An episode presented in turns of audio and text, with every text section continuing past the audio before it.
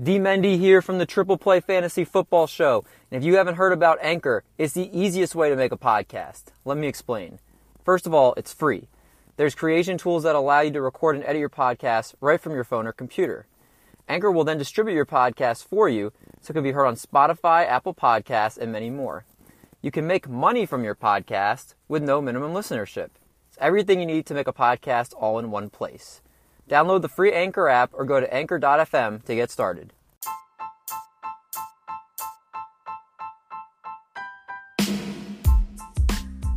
I'm about to introduce you all to a man known to make defenders slip and slide, so much you could say they spilled over.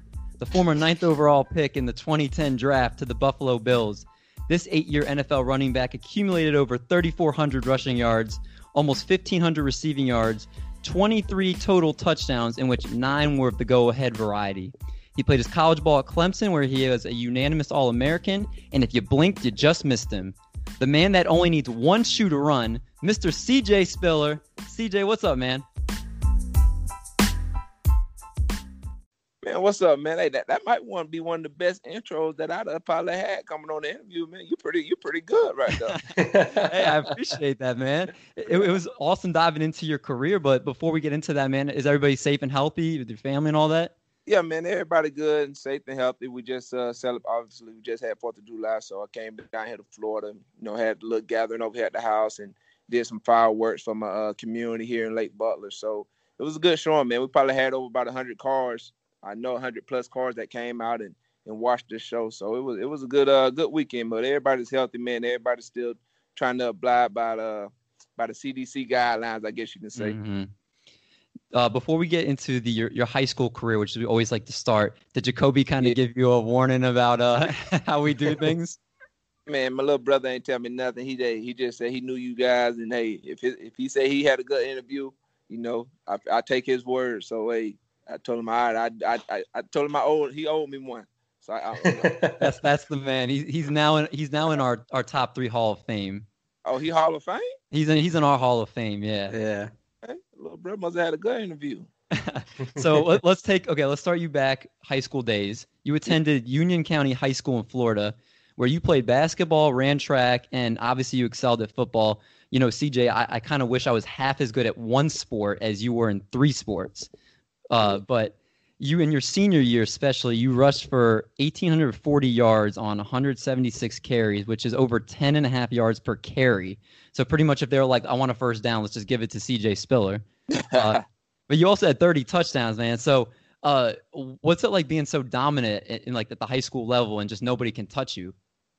Well, we had a really good group, man, to be honest with you. We had a great senior class, a lot of leadership on that team. And really, everybody knew going into games on Fridays, you know, pretty much I was the key focal point, I guess you can say, for the defense. So, you know, my high school coach that's deceased now, he was just very creative of putting me in positions to make plays. And, you know, my offensive line, they was doing a great job of just opening up holes for me. And, you know, really, I was just using my God-gifted ability to, you know, outrun guys and make people miss. It was really a collective group effort.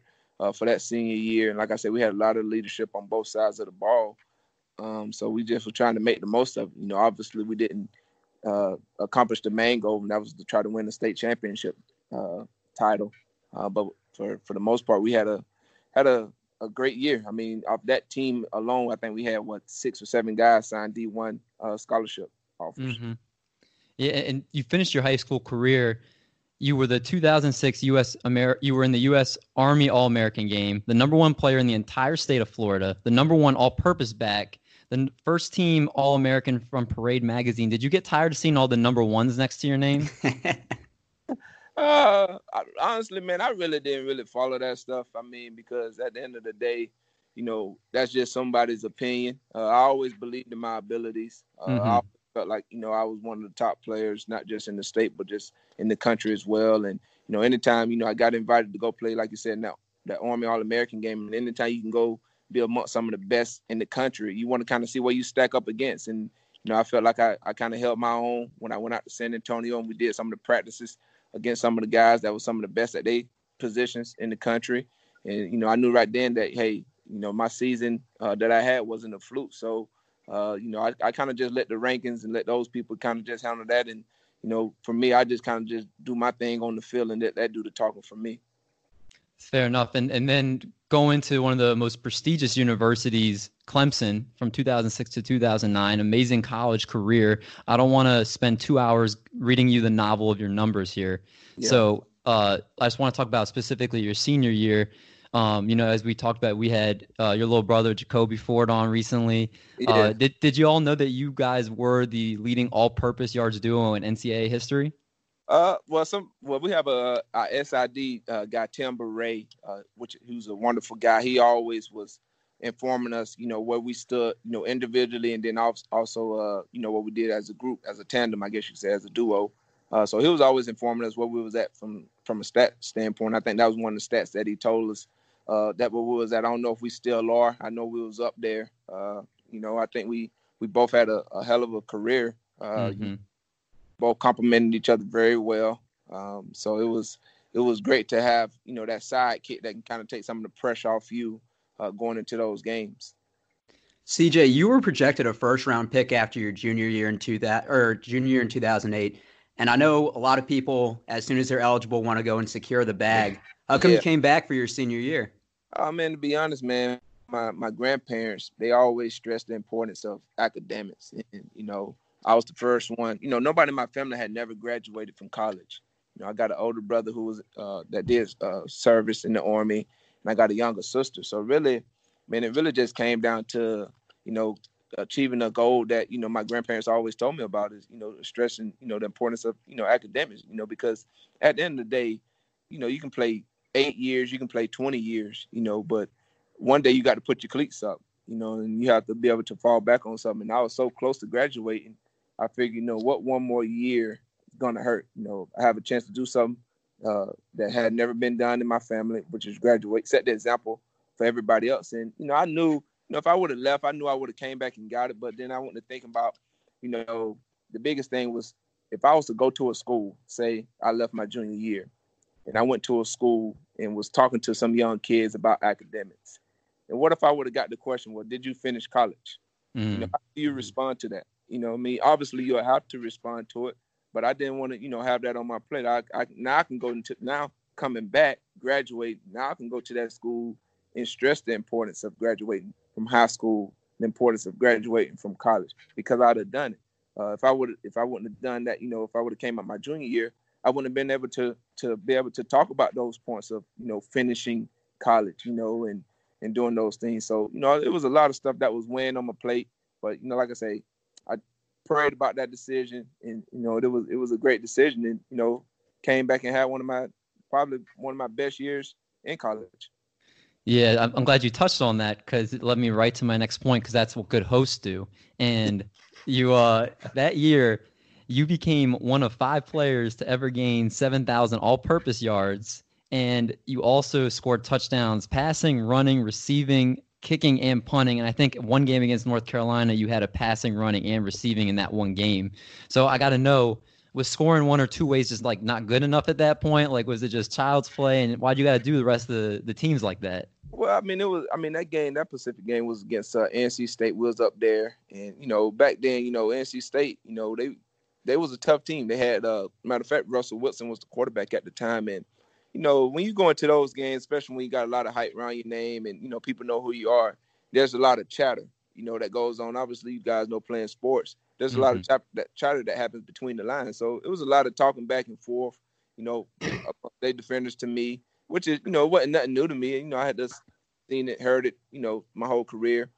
So it was a play, a pass and play that we had been working on all year in practice. And, we figured, if we got at a certain yard line, we was going to call that play. And we happened to get there and call it.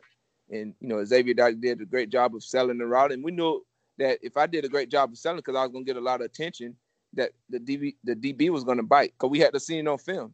He was very quick to trying to bite, trying to jump routes and stuff. So we figured we'll put this play in. And if we just sell the toss play, that he'll try to come up and, try to stop the run. And like I said, my receiver, Xavier Dodd, did a great job of selling it. And all I had to do was just complete it, which, I had kind of got a little background of quarterback because I did it all throughout my whole middle school career and did a little bit in high school. So, you know, throwing the football wasn't something new to me. So I just had to complete it. And then, you know, if you really go back and watch that play from the game standpoint, you can kind of see me once I threw it. You know, I kind of did like the, I guess you say the Mahomes. I had kind of did like, you know. That you call him, you're comparing to Mahomes, my man. Spread my arms out and let them know, hey, man, I'm here. You know, what y'all want to do? It was just, you know, a little trash talk, you know, back to their sideline from all the chirping that they were doing that whole game. And then, you know, and so, but, you know, it's, you know, it's whatever way you can score them points, man, you have to score them. I love it. Love it. So let's get to the part that everybody I know definitely knows you from, being drafted into the league, man. Number 9 to Buffalo. You know, me, the best feeling I get is if I get picked up in a flag football game. So what's it like getting drafted in the league?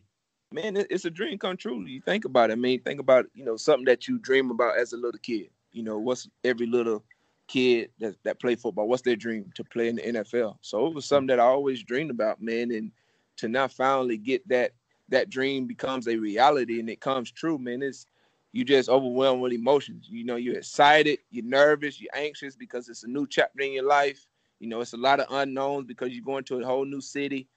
You're going into a whole new locker room. You know, now you know you're dealing with, you know, veteran guys that has family, so you want to know, you know, how a guy's going to perceive you, because at the end of the day, you know, every guy that you interview, they'll tell you that, you know, most guys really don't care what you really done in college. They want to know what can you do for them to help that team win. So you have to go, and it's almost like I had to reprove myself again, which was nothing wrong because you always have to do that. You always got to try to go out and improve yourself. So, you know, I just kind of just went out and did what I did. I practiced hard and tried to make the plays, wanting to be accountable, wanting to try to be the best teammate I could be to my teammates. So, and I did that and kind of gained some respect among some of the older guys. And, you know, really, Marshawn Lynch and Fred Jackson did an awesome job of just really taking me up under their wings and kind of just showing me the ropes of what it means to be a pro. Mm-hmm. So in 2012, week 1 at the Jets, you had 14 carries for 169 yards and a touchdown, and then 2 catches for 25 on the ground. Did that game feel like your coming out party? Yeah, it was. I mean, and, you know, back then, I think Rex Ryan was the coach. And so everybody knew, you know, what type of defenses he always presented, you know, the tough physical. They always thought they was more physical than you. So, you know, going into that game as well, you know, somehow some of the coaches, I don't know if they're just trying to do it to motivate me, but I think one of their players did an interview because I think I played against him in high school, and he was like, you know, it's easy to stop CJ. So to me, I went into that game with a big chip on my shoulder, and like I say, with Rex throwing all those exotic blitzes and plays at you, you have to be ready for anything. And, you know, my offensive line, they just did a great job of just opening up holes, and, you know, I kind of just did the rest. And really, from that game, I just remember going to the sideline, I think after one of my touchdowns, and saying I thought they were supposed to be big and bad, you know, because that's what they were perceived to be back then, you know, physical, tough, the bad guys, you know, bullets, I guess you say bullies, but, you know, that day, you know, I figured I wanted to make sure that, you know, that we weren't going to get bullied around, you know, so I figured that was one of the coming out parties. Yeah, so the more I looked further into your time with Buffalo, the more I got really mad, and it didn't even happen to me. And so I looked at your numbers, man, and first of all, you never averaged below 3.8 yards per carry in your time there. 3.8 is not bad, but you had a 3-year stretch where you averaged 5.26 and 4.6 yards per carry. And the year you averaged 6th, you were 2nd in the NFL in rushing yards at 1244 and still had also 43 catches. And you also had the fewest amount of carries in history or since 1934 to get to 1,000 yards. I really feel like, and again, if you don't feel comfortable commenting on all this, like you don't have to, but I really feel like the Bills didn't give you a fair shake in kind of the best years of your career to kind of handle the load. And I know you referenced Fred Jackson being there. I know Marshawn Lynch, Beast Mode got traded, but I really feel like they didn't just were like, CJ, this is your job, just run with it, and gave you that confidence. Do you feel that kind of was the way things went with them? Yeah, I mean, I get that question all the time that, you know, that Buffalo, you know, underutilized my talents, and, you know, I guess you can say I guess Coach Gailey just felt like he wanted to do what was best in the team. I definitely felt like after that 2012 season, with that, when you have a coach's change, everything's changed from offense, from, personnel. You have to pretty much, like I say, now you have to prove yourself to this whole new coaching staff.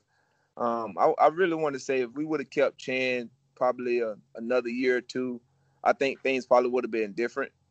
Just because, like I say, I was coming off a Pro Bowl season, one my best season in the NFL.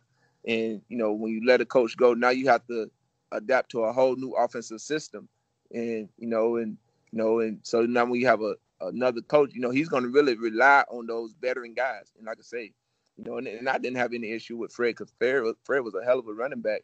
Mm-hmm. And so he just went with the older guy. But, once it is what it is, man, it's one of those things where people just say you control what you can control, and you wish things could have went different. Obviously, I would hope, definitely would have wished it would have went different, but it didn't.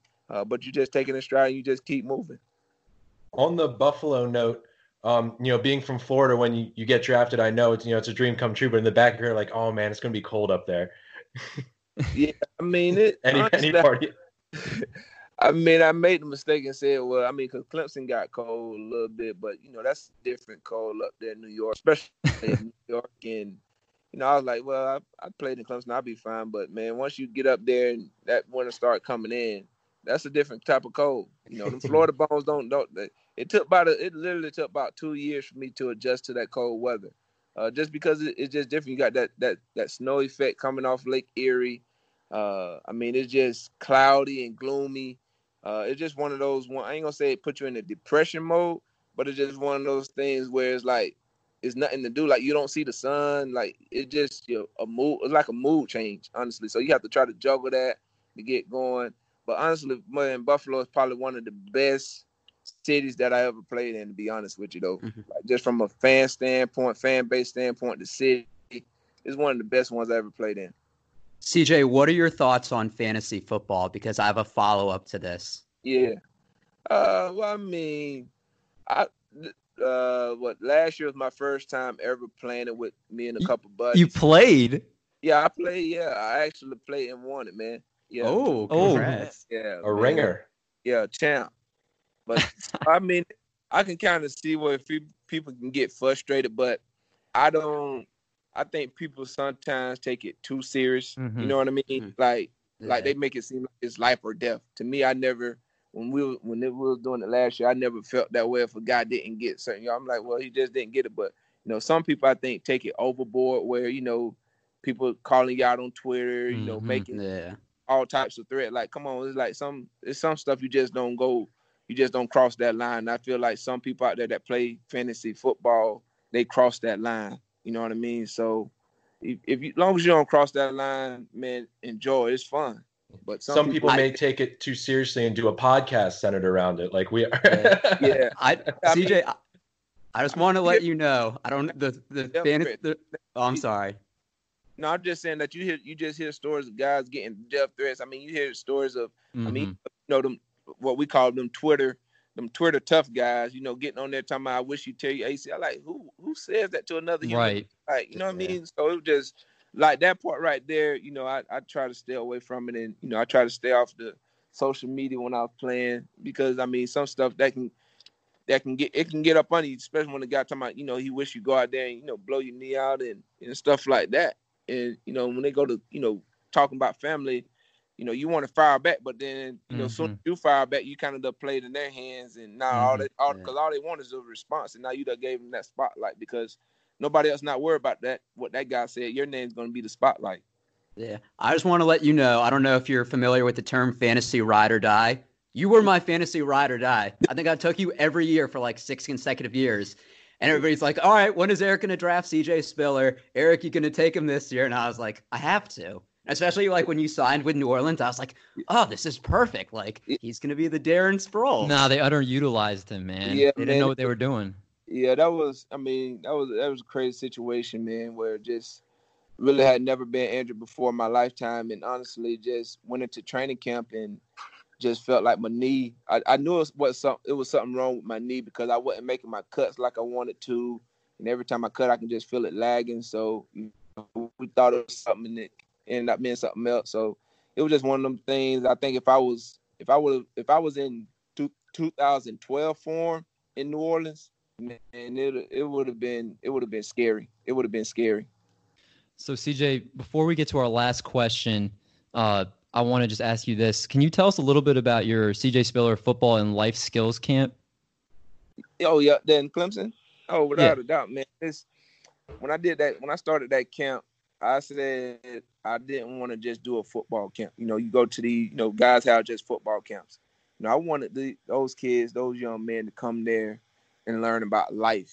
You know what I mean? Obviously, you know, we're going to do football drills and, you know, I'm going to teach you all that stuff, but I want you to learn about life. So, you know, I was able to partner up with this youth learning institute in Pickens County up there.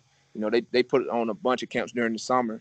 And, you know, mainly our kids were, I would say 95% was from the National Guard.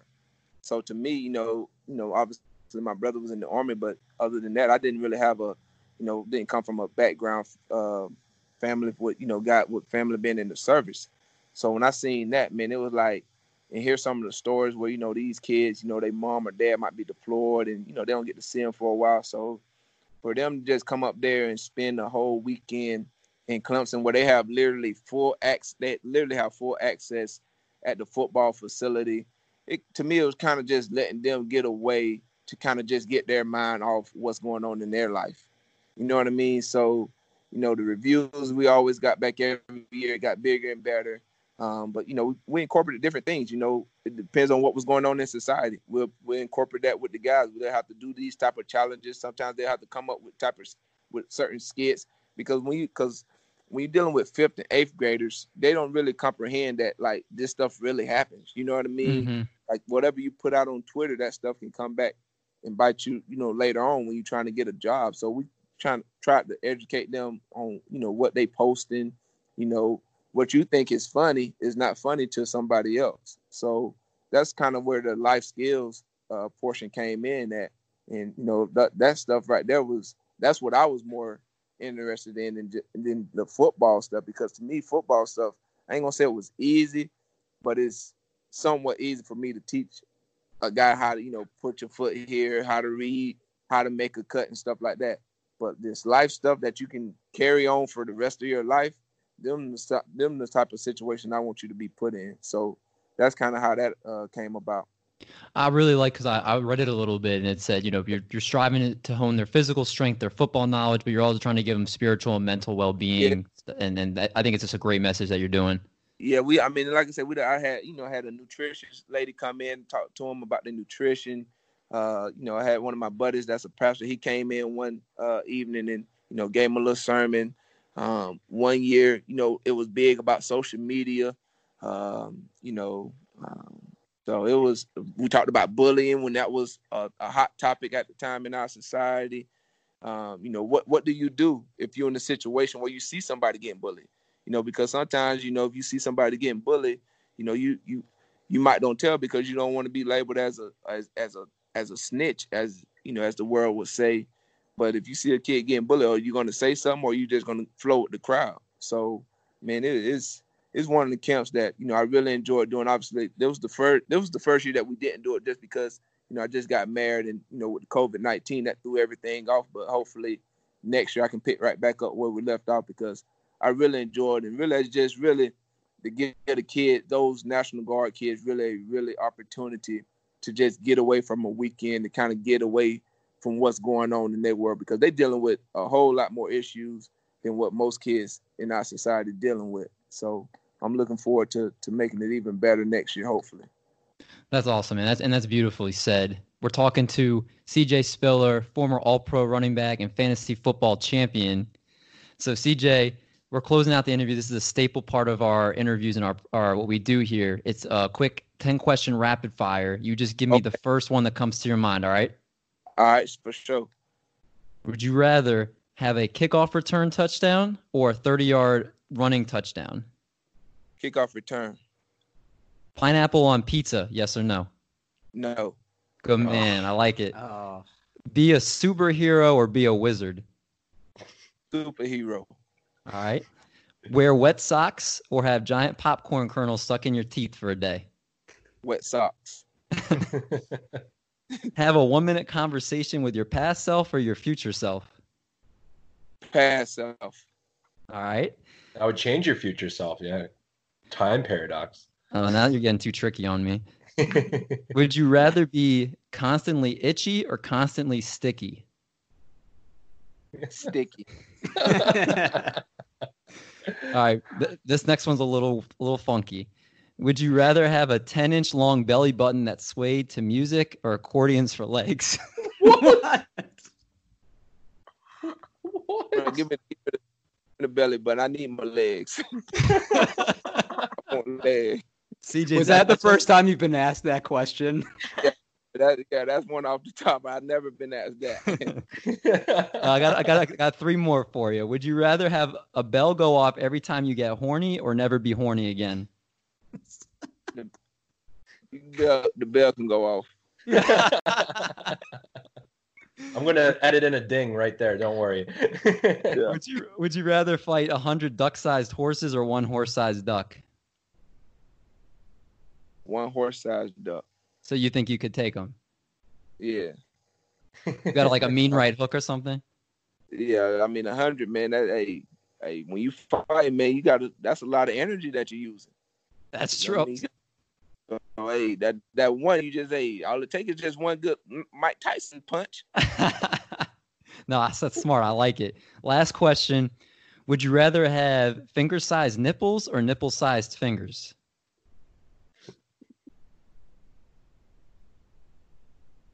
I will never know. I plead. He said, "You plead the fifth." I plead. He answers the belly button question, but not the nipple finger question. No, you know, I said, my goal was to get CJ to hear some questions he's never been asked before, laugh a little bit. CJ, I hope this was an entertaining interview, something different for you, because we really appreciate having you on and wanted to make your time, the valuable time you gave us, worth your time. So we hope you enjoyed it. Oh, man, appreciate y'all, man. Definitely funny, man. Y'all boys, y'all keep doing your thing, man. Just keep plugging on weight. Please keep doing what you're doing, man. Keep making it big and better. Definitely enjoyed the interview. Definitely appreciate the time y'all had me. Definitely was fun. It's some questions I've never been asked before in my life. I can literally I'd have heard it all.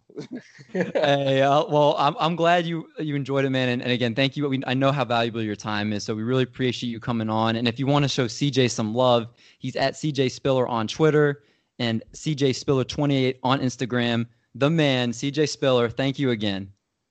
All right, man. Appreciate y'all, fellas, as always. All right, man. Take it easy. Stay safe. All right. Same to y'all.